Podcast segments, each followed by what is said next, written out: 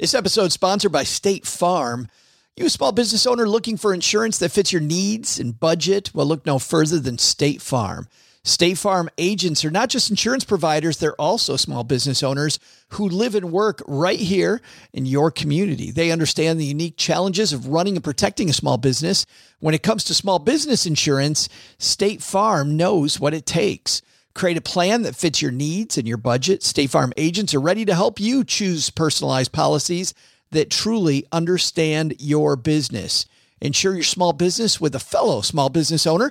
Talk to a State Farm agent today and get started on personalized small business insurance that fits your needs. Like a good neighbor, State Farm is there. Talk to your local agent today. My gosh, you boys already know I'm not letting that Ramsey boy come over and play until you clean up your rooms.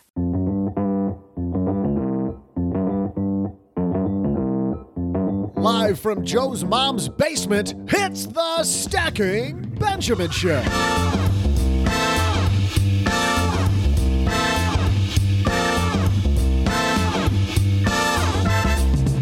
Hey there, all you good-looking money people. I'm Joe's mom's super young neighbor, Doug. And today, we have special guests talking to you and me in language we can understand. With the Millennial Money Fix, today we welcome Douglas and Heather Boneparth. Also, in our headline segment, Joe's Crab Shack has... What? Shut down restaurants? Oh, come on! So much for Thursday's crab legs, but Joe and OG will talk about what lessons we can learn with your money. Also, we'll throw out the Haven Lifeline to a lucky caller, answer your letters, and still have a moment for the best part of the show... My trivia. And now, because this show nearly runs itself, here's Joe and O-J-J-J-J-G.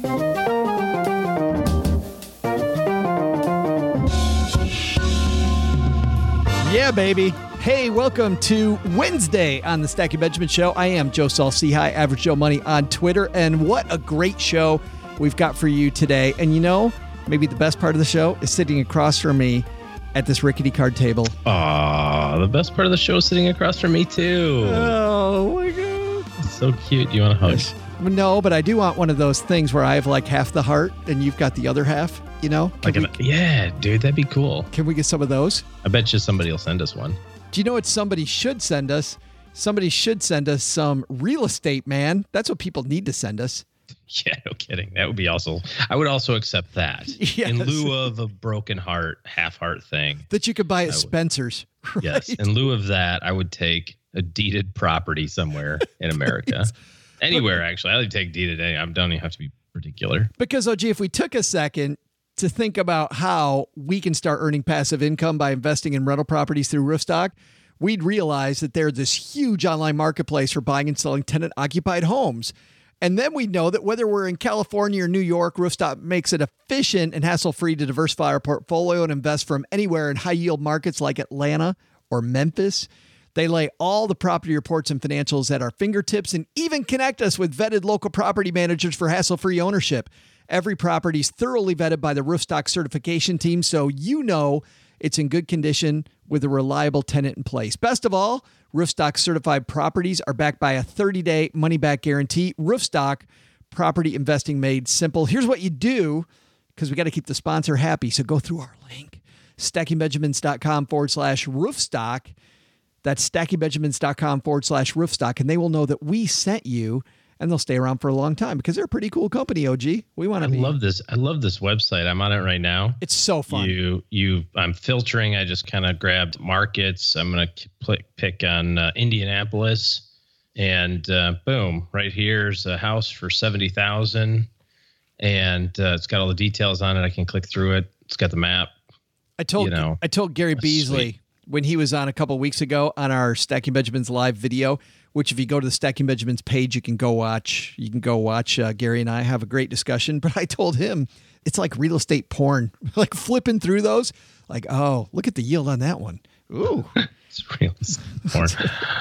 Fantastic. And something else is fantastic is the fact that you can, instead of just walking into your bank, you can go to a website first so that you can do your homework and make it quick, right? Why do I want to spend hours and hours finding the right stuff financially when I can go to one website very quickly that handles all the financial tools that I use to comparison shop every day? You know what that site is? It's called Magnify Money. If you head to stackingbenjamins.com/Magnify Money, you're going to find that whether it's those things like a checking account, which you think isn't hard, but most banks make it hard, a savings account, linking those two together, certificates of deposit. If you have to get an auto loans for your next ride, if you pay your credit cards and you're looking to finally get some rewards on your money, you know, Nick from Magnify Money says that if you're not getting 2% cash back, you're leaving money on the table. StackingBenjamins.com/Magnify Money.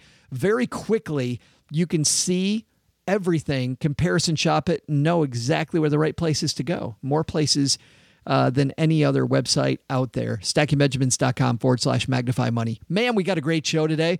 Douglas and Heather Boneparth, and whether you're a millennial or not, they're going to talk about fixing your money, and they're going to go through their issues with money that they started with like everybody else has, and they're going to tell us some tips to get your house in order when it comes to managing your money. And you know what? It's funny because it says Millennial Money Fix ain't just for millennials. Based on my practice, when I was a financial planner, lots of people dealing with the stuff they're going to talk about, OG. So first, we have some headlines, though, so let's move. Hello, darlings. And now it's time for your favorite part of the show, our Stacking Benjamin's headlines. First headline comes to us from dailymail.com. This came out a couple weeks ago, but I think it's worth talking about now. Popular seafood chain Joe's Crab Shack abruptly closes 41 locations across the U.S. No warning. Parent company's been struggling financially and filed for bankruptcy. In 2014, it had 139 locations, and now it's down to 72. Here's the thing about this. So dinner plans are canceled? Cannot go into Joe's. If you were going to Joe's Crab Shack and you're where those stores were, might not be going. But here's the thing is that, so Joe's Crab Shack seems to be in this death spiral. The frustrating thing that I saw when I was a financial planner, bringing this to a personal level, is that there's lots of people, OG, who are in the death spiral already. They have no idea because they've never once looked at the budget. Well, yeah. I'm thinking about this from two different perspectives as you were talking about it. From the individual side, if you're not paying attention to the numbers, and you don't have to nickel and dime it. That's the thing that I just don't understand. People say, well, I don't know how much I spend every month on gasoline. I want to be that rigid. And I get that totally. And I'm not that way either. I've heard people tell me that it stresses them out if they look at the numbers. And you know what? It stresses you out when you don't look at the numbers, and then you're screwed. Yeah, exactly. So you have to do what works for you. What we do in our house is we literally have like the total number that we can spend for the month for the family. That's the number we look at. And so I don't have to worry about like if the electric bill's a little higher, it'll just get offset by the fact that we've got a number. Our number is this, and we look at it every week, and are we staying on track? Or if it's the 28th and we're at our number, we're just not doing anything. We're going to have, an empty refrigerator. So to speak. More to follow on the empty refrigerator. So to speak. Maybe. We might talk about that later. Yeah. But the other side that I look at this too, and you're talking about if you don't pay attention, all of a sudden you're going to get screwed. I look at this from the business owner standpoint. Obviously, we don't know what the whole. Right. We don't have all the facts, all the details, but I do like the tearing the Band-Aid off. Now that screws a whole bunch of people. I got all that. But somewhere along the line, somewhere in the food chain, some executive somewhere for this organization said, enough is enough. We're closing 40 stores. Oh, okay. When should we announce it? We're closing them today. You know what I mean? Like they just went, we have to do this. So finally, I think, and it ties into what you were saying about looking at the numbers. Finally, probably somebody said, listen, we have to make this decision right now. But you wonder if they would have been paying attention a little bit better, would it be so drastic? I talked a bajillion times before, so I won't do it here. Yes, that's a real number. Seems about the right amount. Yes, about my year without income and some of the financial struggles I had at the start. I'm not going to talk a lot about that, but I did want, at one point, I was renting a house And I wanted to rent a much nicer house. And it was going to cost a lot more money to rent a nicer house. And I was talking to this coach and she said to me, which was great. She said, so you're not where you want to be financially. And I said, oh, no, not at all. And she said, and what you're telling me is you want to rent a nicer place.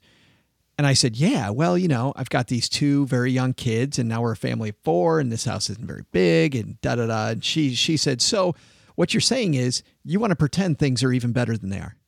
Like, isn't it more motivational to wake up in the morning and realize the first thing that you look at the house that you're in and it's not big enough, it's not where you want to be, that you're not where you want to be? Like, which one? Or you wake up every day, you're in this pretty place that you really can't afford, and then all of a sudden you're screwed. I love that idea of tearing the Band-Aid off, because that's exactly what she was saying. Don't live in a dream house when you can't afford the dream house. Live in the dream house when you can. Yeah, be miserable. So you remember why you're miserable so that you get out and get it done. It's exactly like what you talked about on Monday with that Italian Playboy dude, you know? Yeah. Just living. My idol. Living, except for the fact he couldn't afford it. Like, well, you know. You would live that, but you want to be able to afford it. Yeah, I don't know what Mrs. OG would say about any of that stuff that he had on Instagram, but... Yeah. No, I'm going to start with the tattoo part. That's what I'm going to start with. That she's not going down that road? No. Like, that's what I'm going to, like, to emulate them. Oh, that's what you'll get first. I'm going to get all tattoos. I'm going to get all tatted up. Yeah. On that note, let's move on to something relevant. Our second headline comes to us from Napa-Net. This is the National Association of Plan Advisors. They're the people that manage 401k plans and pension plans, that stuff. Love their headlines there. Here's one. Have soaring stocks spurred participant rebalancing? Say that three times quickly. This piece says the stock market's been on a tear. 29 record closes for the S&P 500 through July 31st, and 5 of those in July alone. So what do you think, OG, 401k participants have done because the stock market's been going up and up? I would say that the behavior finance side of me suggests that they are dumping money into the thing that's going up the most. Here's what's interesting. 401k participants are doing nothing on an increasing basis. According to Alight Solutions, previously Aon Hewitt, 401k index, July turned out to be the lightest trading month for defined contribution plan investors in over 5 years, meaning this isn't contribution rates. This is moving your money inside once it's there. So the stock market on a tear, people are leaving it where it is, and this was the lightest trading month in 5 years. It's like playing craps, right? Where you start with $5 and now you're at 6,200 and they're like, just let it ride, baby. Let it ride. Right. June had been the lightest month before that. Probably not the greatest. No, maybe not, which is similar. That's why I was moving on. You see, similar. I was trying to segue out. Up until then, it had been the lightest trading month. The money movement that did happen, and I found this to be pretty cool. The money that came out, 52% of the money that moved out in July came out of what type of fund? Fixed income. Individual company stock. 52% of the money that came out, $111 million, came out of individual company stock. That's pretty damn cool. I thought that was great. Yeah, I didn't think about company stock. Yes. Okay, yeah. Second was stable value. Exactly what you're saying. So the fixed income fund, that's 25 million. And then the third, kind of worrisome, 24 million coming out of small U.S. equity funds, 11%. That's because that's underperforming for the year. That's the stupidity in action right there. That move is the stupidity in action. Somebody looking at the short term going, oh, this ain't... Is on this thing, does it tell you where the money went? Oh, absolutely. Thank you. Nice segue. That's good. No, I didn't know, but it sounds good. International and emerging market. International, number one. 46% of money went to international. Why is that, OG? Why would money go to international first? Because it's up 25% for the year. And then emerging market number two at 15%. Why would that go up? It's also up 25%. And it's also a little bit less likely to be found in your 401k because it's a little more esoteric. And then third, target date funds. Well, yeah, obviously. Yeah, we can't all be perfect. International. That's awesome.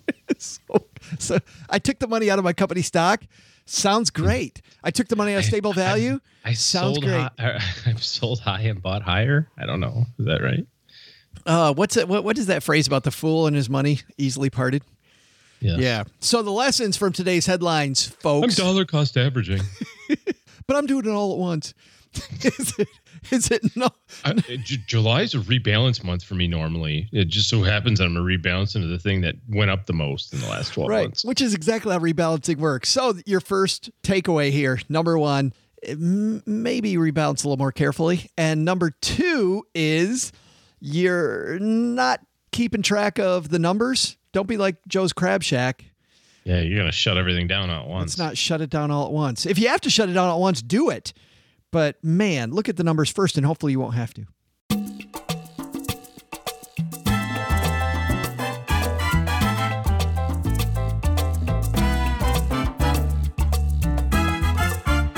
So have you been fixed, OG? You've used that joke multiple times in the last four months. I'm talking about your money. Has your money been fixed? I know what you're talking about. Yeah, well, the book is The Millennial Money Fix, and Douglas and Heather Boneparth. Man, do they have some fun stuff. They are two people that are like everybody else, except they're open and willing to talk about the fact that life can be a train wreck. And you know what? It's up to you to fix it. And I'm so excited that they are coming down to the basement to talk about their journey and also about helping you fix your money. Douglas Boneparth founded Bonafide Wealth, LLC, a boutique wealth management firm in New York City that specializes in helping millennials achieve their goals. Heather Boneparth, she is Douglas's marketing manager, counsel, and spouse. 2010, she graduated law school with honors and 6 figures of student loan debt. Mm-hmm. That's delicious. Sure, we're going to talk about that too. Douglas and Heather Boneparth coming down to the basement.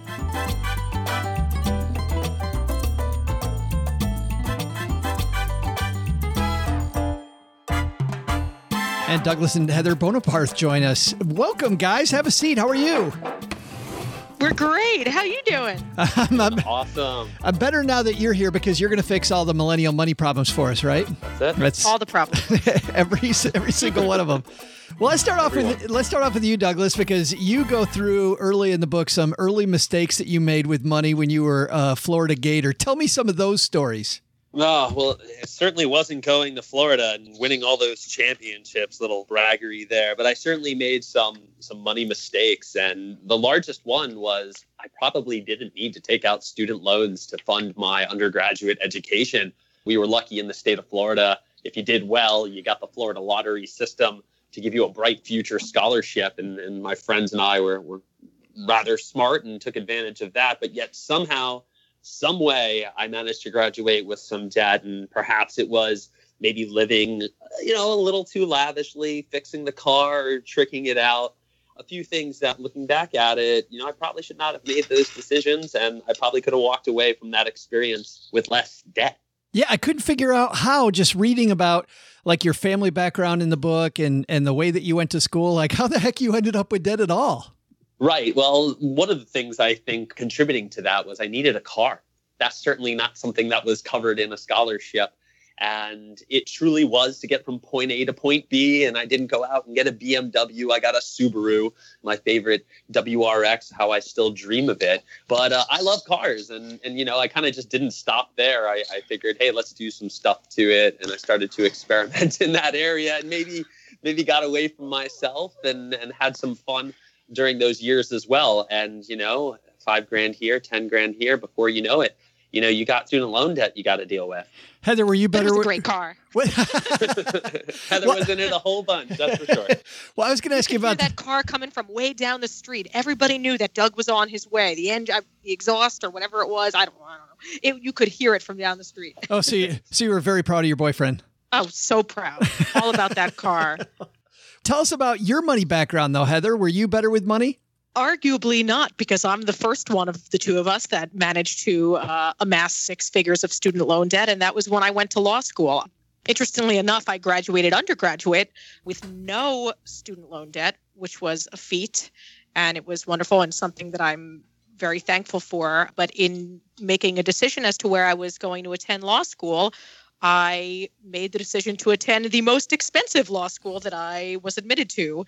At the time, it was right at the beginning, one would say pre-recession, when I was looking into going to law school. I sat down with the financial services office of that law school that I was considering. I heard what the cost would be. I believed in my mind that I was making a calculated risk in attending that law school, thinking that, you know, by attending the shiniest and prettiest law school I possibly could in the fanciest city in the world, that I would be afforded more opportunities for that, and that it was a calculated risk. You know, and some people would say that it was, but I think that that decision was a very, very risky proposition, and one that I paid for and continue to pay for to this day. But, and I think the point of this, because you guys lead with a lot of this at the beginning of the book, is that, listen, nobody's really a money expert, Doug. I mean, everybody has skeletons in their closet, including people like you guys who are, you know, considered to be very good with money. Yeah, that's right. I think what we're really talking about here is how that lack of financial education that's really not present, you know, in growing up, you know, our parents teaching it to us, probably not. In our schools, no way. You know, we point to the statistics and kind of the paucity of schools and curriculum that actually exist out there. And certainly the government's not really, you know, mandating lessons. That's silliness. So we're coming up into this world and being put in a position to make a rather large expense, you know, college education. That's one big aspect of the book and how the costs have gotten out of control. So here we are, 17, 18, needing to educate ourselves, and there's student loan debt available to fund it. That's one great way to make a very big mistake, mainly because we don't know what we're doing with money. Well, and one reason why I'm such, I wouldn't say a good example, but one reason why I am a quintessential example of this millennial problem is that you don't have to be irresponsible to make a decision that's going to cost you a lot of money. I consider myself not only very responsible with money, but I'm an overly cautious person who's worked incredibly hard, always held 2 to 3 jobs and internships at any given time. And when I made the decision to attend that expensive school, I was looking at job statistics saying, I'm going to make XYZ after school, and this is an investment in my future, and these opportunities and everything that's being sold to me seems to make sense. I mean, in my mind, it was a calculated decision, but the one thing that I was really lacking was the financial education behind it to really understand what those loans would look like after 3 years, what they'd look like after 5 or 6 years, or how much money I would really have to make to live the life that I wanted to live and pay them back. Is that why you say in the book that the place to start with really is your goal, so you can then start working out that money situation better? Yes. So we think that in order to even know where you're going, you need to be able to set these goals. You're kind of lost. Like I kind of describe it as you got a dart in your hand and you're about to throw it at a wall without a dartboard. You know, you're going to hit something. You're going to hit the wall, but you're not necessarily going to hit your target. So by setting these goals, you know what it is that, you know, you're thinking with the end in mind, rather. You know what it is that you want to achieve so you can go after it. And Doug, once you have those goals, what I like is you don't just have them on a sheet of paper and stick them on a wall. Now you start to do something with them to make them more concrete. Yeah, so you have to measure them, right? So we're talking about quantifying your goals. And I want you to do that two ways, by time and by value. And what I mean by that is you want to know when it is you want to achieve that goal, right? And how much that goal is going to cost. So let me give you an example of that. Let's say you want to buy a house.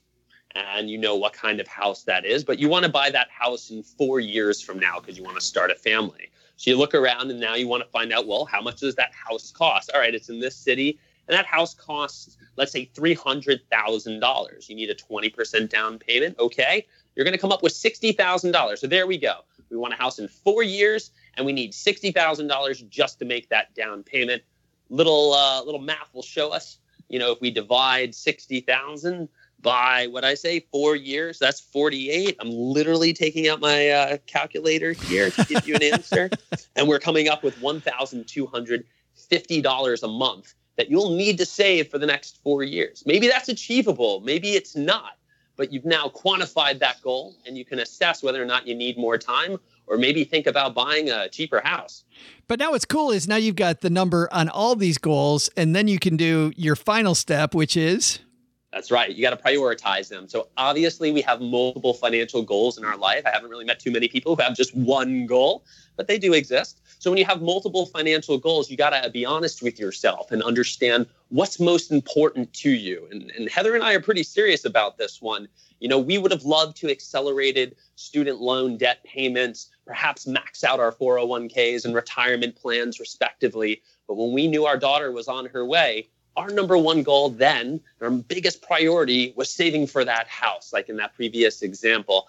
That for us was number one. And I encourage people to kind of put their blinders on here. This is subjective. You know, you can't really, Hev, get into that. Well, the one point I wanted to add to that was I think it's really interesting. I mean, especially as a non-financial professional looking in and watching people say that they have tackled six figures of student loan debt in 2 years, and so can you, and that's the ultimate goal, that's what makes them, you know, qualified to be providing you with advice on these issues because they tackled it the fastest. I mean, we could all move, you know, I could move back home, not spend a cent, cook dinner every night, and we probably could have paid back more of the loan than we necessarily did. But Doug and I are living our life. We're accomplishing the goals that we want to be accomplishing.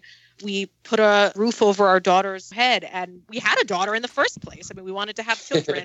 We moved that goal up the list, and with that goal moving up, paying the student loans moved a little further down for now. But at some point in time, that will be the priority again. I mean, I think that this whole exercise of prioritizing is really just about being flexible and being fluid and being willing to sustain the change. And if you have the knowledge to do it, it's not as difficult as if you didn't. Heather, I thought you were going to say that you could work out of your mom's basement, and I thought that was going to get really personal here. But I could, and that'd be awesome. We're in one basement talking about money. That's right, yeah.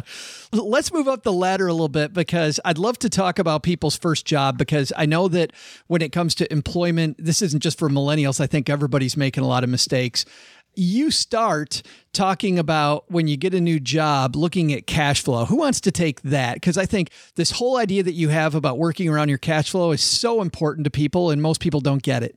Yeah, I'm going to field this one here and as always have Heather come in and kind of clean up whatever, you know, I ramble on about. But so budgeting and cash flow, right? Two sides of the coin. You got your budget, which is what you hope to spend, you know, given what it is you make, and then cash flow, what you actually did, right? And you reconcile these two things to see how you're doing. But no matter how you cut it, this is the one area of personal finance that's just insanely foundational and fundamental to being successful. A lot of the work is done right here. So when you get that first job, the first thing you want to do is figure out how are you going to live within what it is that you're being paid, assuming you can. And to take it a step further, if you can, what are you going to do then, right, to figure out what you can save each month? Because if you did the goal exercise, identify, prioritize, quantify, you know exactly what it is you need to fund those goals. So you pair these two things together, the goal system and mastering cash flow, and you got yourself the pretty much vast majority of what we're trying to get across to pretty much anybody who wants to make smart decisions with their money. So when you get that first job, this is where you start. And we even talk in the book, even when you're in college is really where you start. The equation is just a little bit different, and you can see those two things in the book. Let's talk about insurances, because people get benefits at work. What are the most important insurances for millennials to focus on? I'm curious, Heather, what out of all the insurances that you can't ask me that. You know you can't ask me that. Oh, yeah? Why? You work in the industry or something? I may happen to work in the industry. All right. So you're just going to get more, Doug, here. Right. So when it comes to insurance, we're talking about protecting the things that are most important to us. And usually at the top of that list is health insurance. This is something we get from our employers if they're offering it, and we're what we call a statutory employee. It gets a little more difficult when you work for yourself or you have your own business. You typically need to go out and purchase insurance, and it's a risky proposition not to have it. But there's other types of insurances as well, and mainly talking about life insurance and disability insurance. And I'm not going to go say everyone needs to have this stuff in place. There's a right time and place to have these types of insurances. Obviously, as your life evolves, you become, you know, compatible with a significant other and take on more risk in your life. This is where it might be a good time to consider protecting yourself from that risk. Life insurance, if God forbid you die prematurely and there's other people relying on you, they're going to need some kind of benefit. Or you become injured and can't produce income. For a lot of young professionals, the most important asset that you have is your ability to make money. So protecting these things is super critical to having financial peace of mind, but also making sure that you're taking as much risk out of your life, mitigating that risk. It sounds like you're doing the same thing you do with your goals, Doug. I mean, really, what you're doing is you're looking at what the goal is first, what that cost, and then if something bad happens, how do I cover that? It's all connected. You know, as a certified financial planner, we know that when we go through various topics, and there's really six main areas, insurance being one of them, it's all woven together. We don't really look at anything, you know, in just one category. I think that, like investments, for example, that's just not the way it's done. We got to look at things holistically, so we really understand what that picture is. We want to deliver that, again, to readers and people out there so they understand just how dynamic their financial life can be. And it's all dependent on the person. Right. On the individual. Yeah, absolutely. No, well, it's funny because there's a science and an art here. Absolutely. The science part can be read in the, you know, the textbooks. You can go on Investopedia. We encourage the readers to go Google it up, get these resources. It's all right out there. But the art form is really, you know, what we do as professionals to figure out how to tie all of these things together with your own unique attitudes and opinions and the way you want to live your life. I always say, I don't tell my clients how to spend their money. I help them try and understand how to make the best decisions. And I think something that is interesting is that people tend to generalize about millennials, say millennials are this, millennials are that. In reality, everything's specific to the individual. This advice is very subjective to each person, and we're just trying to maybe dispel some of those generalizations and offer actionable advice that people can really apply to their own set of circumstances. There's not a one-size-fits-all response to anything. All you really need is the individual tools to apply it to your own situation. Yeah, the goal, what it costs. I mean, the time and value thing we talked about. I mean, that and your priorities, that's going to lead everybody in a different direction. I want to stick with you for a second, Heather, because with six figures of student loan debt, you're clearly the debt expert in the family. What? Or I guess you could call me a debt expert, maybe. But let's talk about evaluating, you know, millennials or anybody evaluating taking on debt. How do you make that evaluation? I think that you have to have a clear picture. And if I could do it again, I mean, hindsight's 20/20, right? But if I could do it again, I would first evaluate. And this goes back to your goals, how much you really want what you're taking out the debt for. Do you have a clear picture as to, or a clear end goal in mind, especially in terms of careers when we're talking about student loan debt? I think one of my biggest mistakes, people would say, well, she made a huge mistake in going to law school if she didn't really understand. I mean, I'll be honest. I didn't really understand what the practice of law entailed. I never spoke to an attorney that worked at a private law firm. I never interned anywhere before I went to law school that would even give me a picture as to what it looked like. I had an idea in my mind, generalization, and I went with it. And I think that one of the biggest mistakes that a young person can make is taking out a lot of money, making an investment in something when you don't really have that specific end goal in mind. The piece of paper itself is not the goal. You can't just say that this is a worthwhile investment because you could always use X degree. That's always the line. Oh, you could always use a law degree. You could always use a business degree. I'm sure Doug would say the same thing for his MBA. I mean, if you're just going to kill 2 years of your life and say, well, I'll be worth more on the other end. Right. I mean, that's not really something that makes sense in light of the rising cost of education and how much it really costs to get those degrees today. So it's not that all debt is bad. I mean, there is student loan debt that's worth taking out, but you really have to have a better idea. I mean, if I could do it again, if I were to say, you know what, I still do want to go to law school. I don't really know what's going to result or where I'll be 10 years from now, but I do really want to go to law school. I would have chosen a less expensive option because then the risk and the consequence on the back end of it is not quite as great. I think it's important to add that, and obviously Doug, the financial guy here, you know, we're talking about return on investment. You know, in this specific example that Heather's talking about making an investment in her education. And unfortunately, when it comes to this particular investment, there's no, you know, quick and dirty formula that you can plug these numbers into and arrive at that answer. But through financial education and literacy, which we've been preaching here, you know, perhaps she would have thought about, okay, if I take out this debt, I'm going to have to make this payment every month. That means I have to have a job that pays this, and I need to live in a place that, you know, costs that. And then you start to kind of unravel how to actually get that return on the investment. And that's the framework we really want people to start applying, especially when it comes to higher education. And also we should mention that the return on investment is getting harder and harder to get. And I think we do touch on that, because the more the costs go up, you're not necessarily, you know, obtaining a greater return. The costs are just going up. So it's getting harder to find. You talked early in the book, guys, about establishing credit, too. And I really like this, Doug. I think it was you that you applied for a card in college and paid it off every month. You want to tell that story?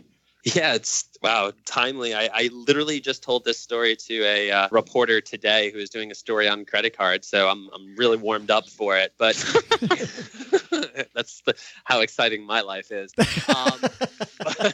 But the story goes like this. You know, when I went to college, I applied for a Blue for Students American Express card, and it was a $600 credit limit.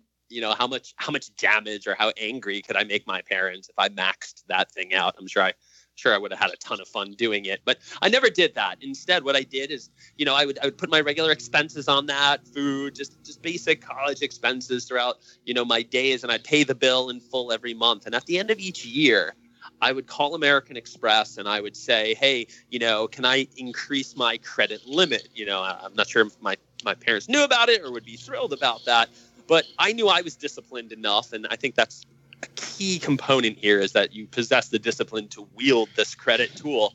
But by the time I graduated, I had about $21,000 in a credit line, you know, no credit card debt, of course.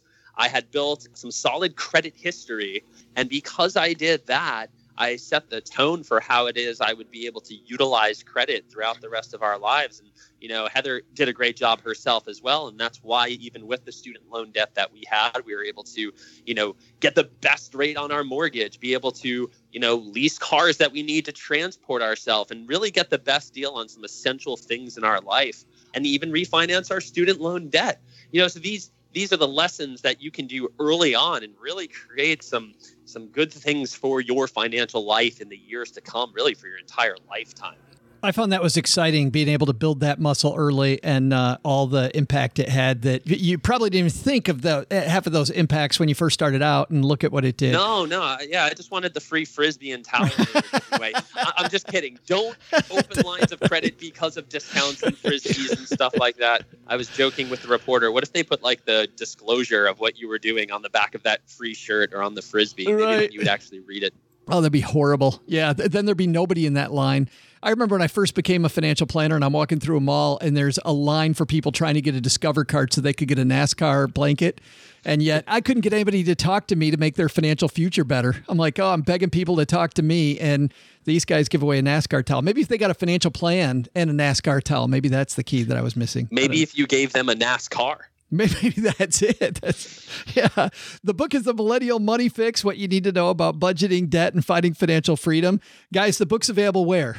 Everywhere. Amazon, Barnes & Noble, your local bookstore. And don't forget, themillennialmoneyfix.com. We even made a website for you. Awesome. And we'll link to it if people are out walking the dog or on the morning run or driving to work on our show notes page at StackingBenjamins.com. Doug and Heather, thanks for hanging out with us. Thank you so much. Hello, loyal trivia fans. You already know this, but I'm Joe's mom's neighbor, Doug, and wasn't that great advice for all us millennials? As probably one of the premier millennials, I felt like Douglas, what a great name, by the way, and Heather were talking right to me. Like, literally.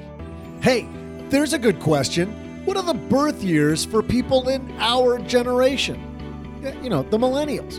I'll be back with the answer and probably another round of drinks for all us young, sexy people. Am I right? Am I right? Totally.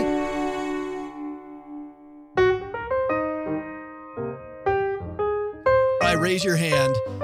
Do you drive an extra 5 minutes in traffic to save just a few pennies at the gas pump? Well, when's the last time you spent 5 minutes trying to save on the big things like auto loans? Lucky for you, we brought in Nick Clements from Magnify Money with a few tips on saving money if you find yourself financing a car. If you're buying a new car, there's really no better deal than the 0% financing that would be offered by the manufacturer.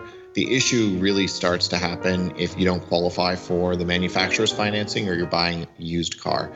And in those cases, I think it's a very good idea to always shop online and get a low rate before you walk onto the lot. Chances are high that the dealer will beat it, but if you don't walk onto the lot with a low rate to begin with, you know you won't get the best deal. Thanks, Nick. More than just auto loans, Magnify Money's the perfect spot for reviewing just how well or not your checking and savings accounts are performing.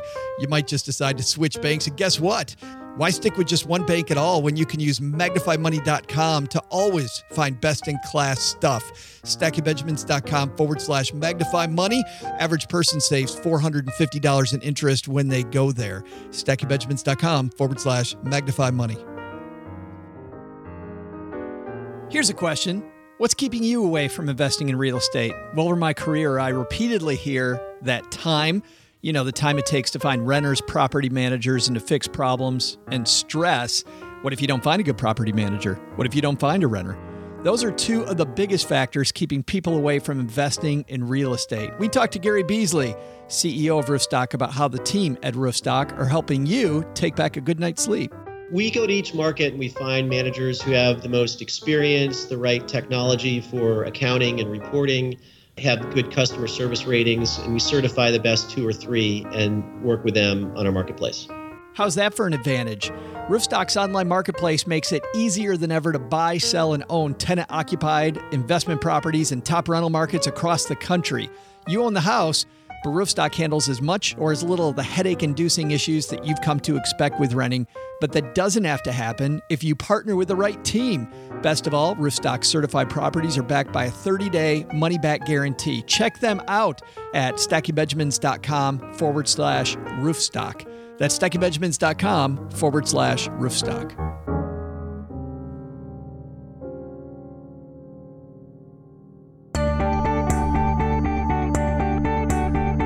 Welcome back, trivia fans. I'm Joe's mom's neighbor, Doug, and I just realized millennials like me are some handsome people. I mean, I know what you're thinking. Doug, if I looked as good as you, I'd probably have trouble stepping away from the mirror. Yeah, it's a struggle I deal with every day. And to that, I say, I feel your pain. I get it, but let's get on with the trivia. Here was the question. What are the birth years for people in the millennial generation? Oh, this one's easy. Let me just go to the Googler machine. Okay, this is so easy. It's definitely 1960. It says here that while there are no precise years, millennials were born between the early 1980s and early 2000s. 1980s? Those aren't millennials. Those are kids. Who wrote this shit? Time for me to write a protest letter to Wikipedia. See ya. Thanks again to Douglas and Heather for coming down to the basement. By the way, how many people have you met in their 40s and 50s that need the type of stuff that Douglas and Heather are talking about? You know, they're ostensibly talking to people in their 20s, but it doesn't matter what age you are. Fix it now, man. Fix it now. It's the Joe Crab Shack story. Joe Crab Shack your stuff. Go Joe Crab Shack it. That's going to be our message from now on. People are going to go, what the hell are they talking about it? TM. Trademark. It's all ours. Hey, let's throw out the Haven Lifeline to somebody, OG, and tackle some of life's, or rather life insurance's, most important questions. Our friends at Haven Life Insurance Agency, they are disrupting the life insurance industry by focusing on what you value most, your family and your time. They were the first life insurance startup that's also wholly owned by the industry giant Mass Mutual to create a high-quality, affordable term life insurance policy that you can purchase entirely online. And qualified healthy applicants, they skip the medical exam. I didn't say they skip to the medical exam. They skip the medical exam altogether, which can be a huge pain in the butt. Head to StackingBenjamins.com/Haven Life now to get a free quote and to learn about life insurance the modern way. That's StackingBenjamins.com/Haven Life to get your free quote and to see the amazing prices at Haven Life too, OG. Pretty remarkable. Very competitive. Yeah, good stuff. Let's say hello to our new friend Colton, or this might be the same Colton we've talked to before. I don't know, but I see Colton needs the lifeline. So hello, Colton. Hey, Joe and OG. I just found out my wife was pregnant and was debating on putting a lump sum amount of money into a 529 plan to help them out in college when it comes around. Is this the best route to go to help them out with college, or what are some other options? Thanks for all you do. Bye. The excitement in your voice can hardly be contained. Hey, guys. So my wife's pregnant. I just found out. I guess the right thing to do is just set money aside, I guess, for this thing. You're so bad. Congratulations, Colton. That's awesome news. Pretty sure it's mine. Oh, my God. I just found out. She made me aware. My wife has alerted me to the fact that. Oh, that's bad, Colton. Sorry for that. Let's talk about that. We're having fun. Yeah, 529 plan, the best way to go. Obviously, go back to Monday's show when we talked to Jim DiLulio, because I think for most people, the 529 plan is the perfect place to go. I like it. I don't know that I would bother with it right now until the kid's born, and here's the reason why. You go, well, I could get a whole year of extra growth in there. I understand. Just set the money aside that you're going to put in on the day that they're born. The problem is that if you start it now, you put it in your name, and that's fine. And then you have to change it to your kid's name, and it's just an extra hassle, right? It's like one other step. So if you've got money set aside that you'd like to contribute to college, just put it in, put it in a brokerage account or mutual fund or something. And then when the kid's born, then just take that whole lump sum and put it in the 529. I just like the fewest issues. A lot of times people talk about a Roth IRA because the Roth IRA has a loophole, right? Where you're allowed to take the money out for college. What do you think about Roth IRA versus 529? I don't like having my college money mixed in with my retirement money, I am totally with you. I think that the Roth IRA is such a great weapon in retirement. Like spending it on college is... I don't want to be like 50 and then like be taking it out for my kids. That's like we talked about repeatedly, the last double, right? Like right as I'm about to like hit my stride and get that baby to like go from, 500,000 to 2 million, like over the span of 15 years. Now I'm going to take a third of it out for college. No.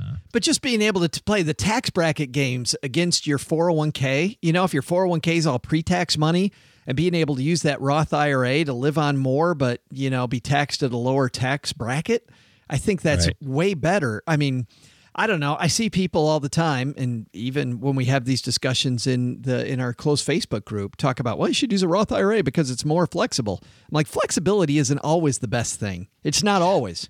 Plus with a 529 in some states, you get a tax deduction. So, if you're in a state that has a state income tax, you might benefit from, a few extra bucks on tax savings, and it's tax free. So yeah, Colton, if you haven't done it, go back and listen to Monday's episode with Jim DiLulio because he goes through all that stuff. It's fantastic, but I think that's good. And congratulations. Yes, very, very. And we're sorry that we poked fun at. No, I'm not sorry that I poked fun. Because I thought it was funny. We really aren't. And we're just entertaining us, too. So that's that. That's all that matters. If you've got a call for the Haven Lifeline, it's StackingBenjamins.com/voicemail. The cool thing that Colton's getting, he's getting the Greatest Money Show on Earth t-shirt that is co-branded Haven Life and Stacking Benjamins. And it shows what a circus this show really is, OG.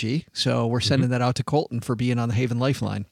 Doug also brings down the mail, and we get letters to this here show. And today's letter comes to us from Jack, and actually not just from Jack, OG. In our Facebook group, we had a bunch of people say, I'm going to say Jack here, but to everybody that wrote about this, fantastic. You and I, we missed a little piece of putting money in a pre-tax 401k with the match. Jack said, I always enjoy your podcast, and Amanda's question a few weeks ago regarding 401k contributions hit me with what I've questioned in the past. I wanted to add to your response to be careful with front-loading your 401k. This could limit your contributions from the match. Some companies only match per paycheck. If so, max out too early. The company match will end before maxing out. Keep up the great edutainment. Nice catch, Jack. Yep. And we did not mention that on the show. We gave Amanda some advice, but we did not say that you really do you gotta ask at your company how they're going to match your contributions to your retirement plan. Right. Big thanks to Jack again. And if you've got a question for us, head to StackingBenjamins.com. You see across the top of our website, questions for the show. Click that link. And guess what? You'll have the Haven Lifeline. And if you want to send us a letter, you can do that too, right below the Haven Lifeline. Either way is fine with us. But the Haven Lifeline's always a shorter queue. And now you get the probably our best. We got great shirts. Brad over at Flying Pork is phenomenal with his T-shirt designs, OG.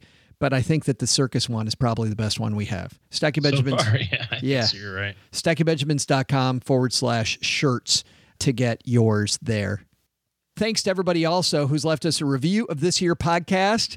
You know what? That tells people what they're getting into when they listen to the Stacking Benjamin Show. And we're very excited when somebody does that because we want people to know that maybe they're getting a kindler, gentler show than some of the financial shows out there. And it's also a little different than a lot of financial shows that are out there.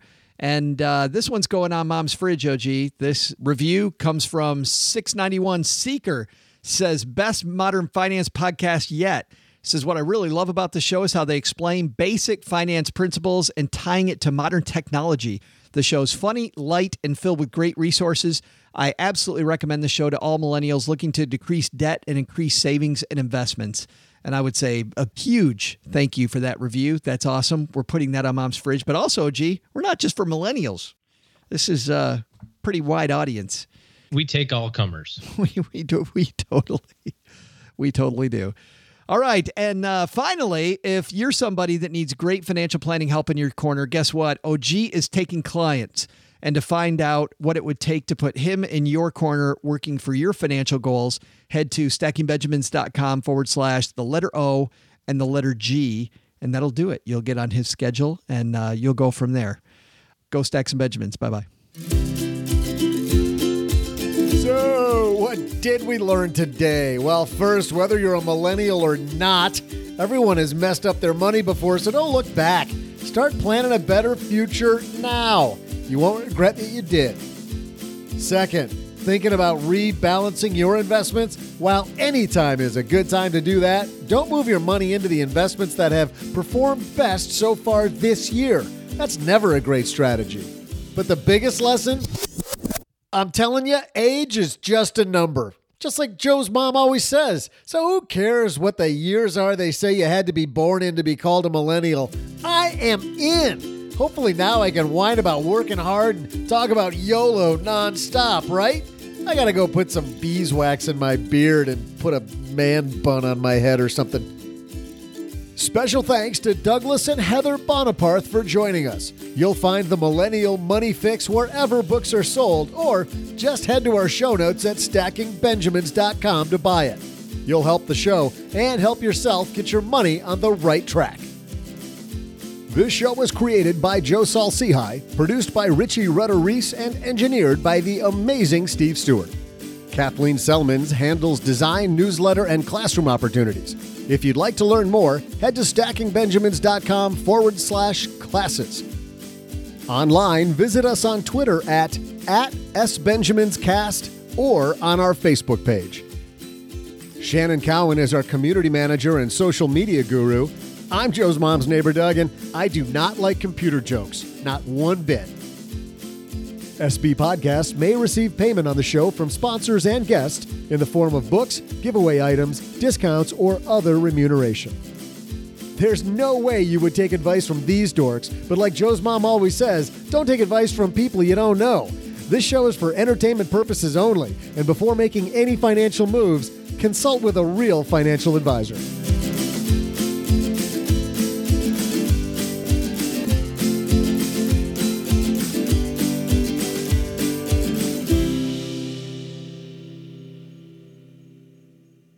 The part of Joe's Mom's Neighbor Doug has been nominated for an Oscar.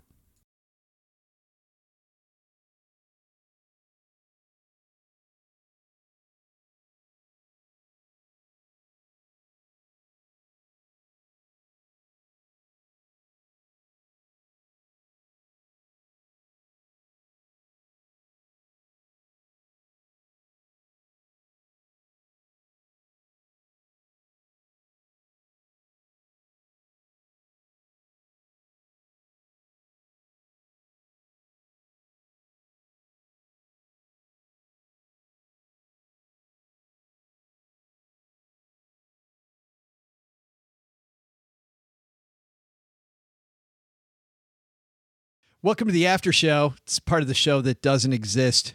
For those of you new to the after show, realize we don't talk about the after show. What happens here stays here, and you shouldn't have to talk about it. I mean, people all the time, they talk about it, and I don't. Some people, oh, gee, have no self-control, so they talk about it. But you know what? You shouldn't. But if you do, just call it dessert. If you want to talk about dessert, that's okay. We will tell you we have no idea what you're talking about when you talk about dessert, but that's fine. So anyway, that's it. But you, sir, you and I, just before we started recording, you were making brownies. And I'm thinking about brownies.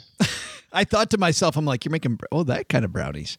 You would think that way. You're having brownies. Hillbilly. I get it. What, hillbillies are the ones that like that kind of brownies? Is that what you're saying? Sure. I wouldn't know. I don't know anything about what you're talking about. Got no idea the type of brownies. Yeah, you and Mrs. You know. You and Mrs. I know OG. You know. I don't know. I know you know that I know. I don't know even what we're talking about. But why are you making brownies? Because there's no freaking food in my house. More specifically, there's nothing in the refrigerator.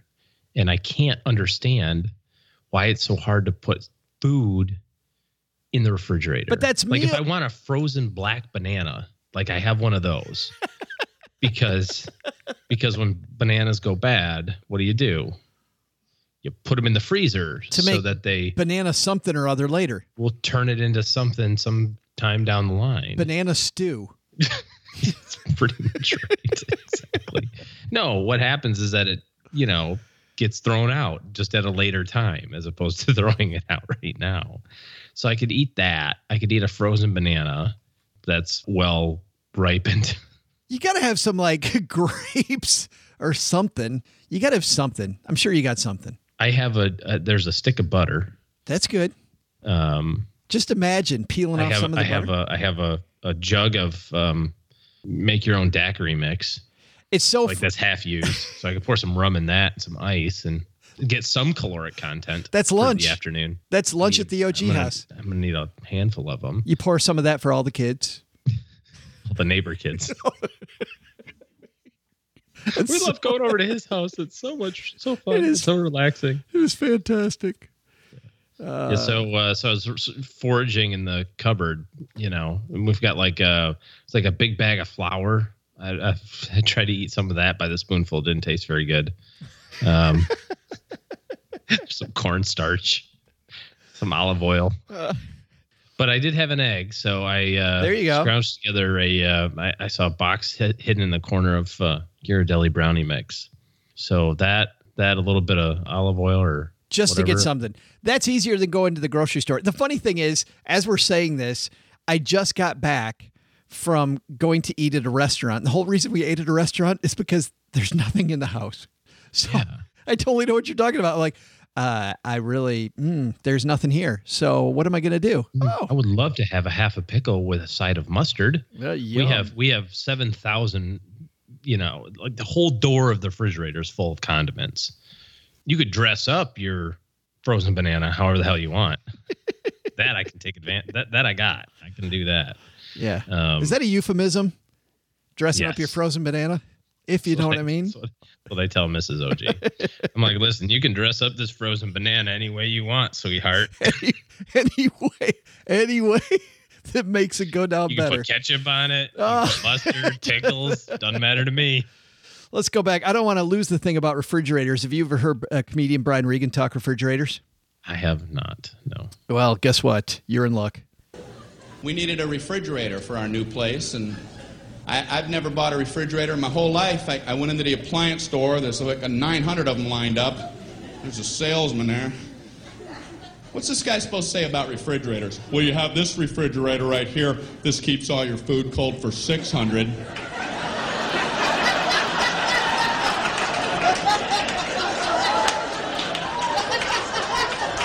You've got this refrigerator. This keeps all your food cold for 800.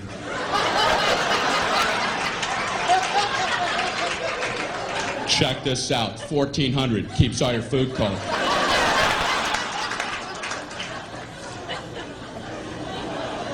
So this guy's working me on this one. I've never seen a guy work so hard. This one is a very nice refrigerator. It has a meats drawer.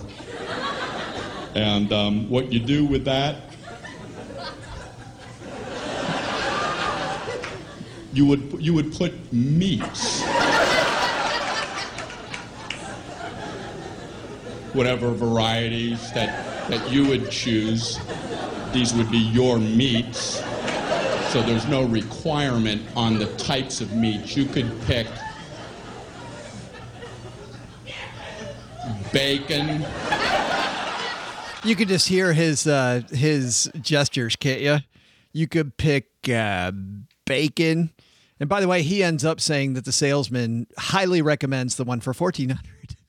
Well, of course he does, because that one comes with the, crisper drawer and the meat drawer. He goes into the fact that on that one you have the separate spot for your eggs and for your milk, of course. And, and the salesman's struggling. Like, it's so great. You can hear all the emotions. But anyway, you want to go watch Brian Regan. I'm going to have to watch that one. It's so good. Brian Regan. Yeah. Got it. All right. Well, you've got brownies, man. So we got to get some brownies. Let's go. Eat me some brownies. Yeah. Amen.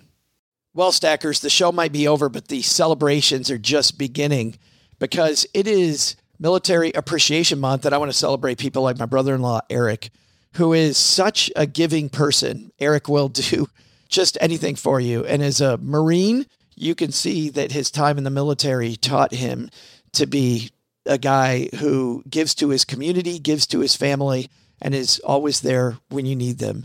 This Military Appreciation Month, Navy Federal Credit Union wants to celebrate members like Eric who go above and beyond.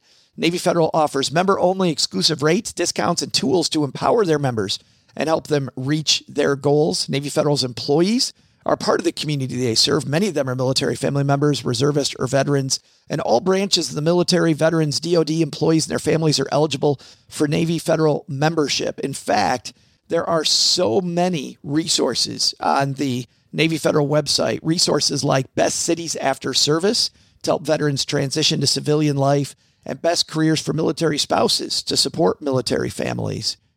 Visit NavyFederal.org/celebrate, and you'll see all of their Military Appreciation Month offers and other Navy Federal offers. Navy Federal is insured by NCUA, Equal Housing Lender.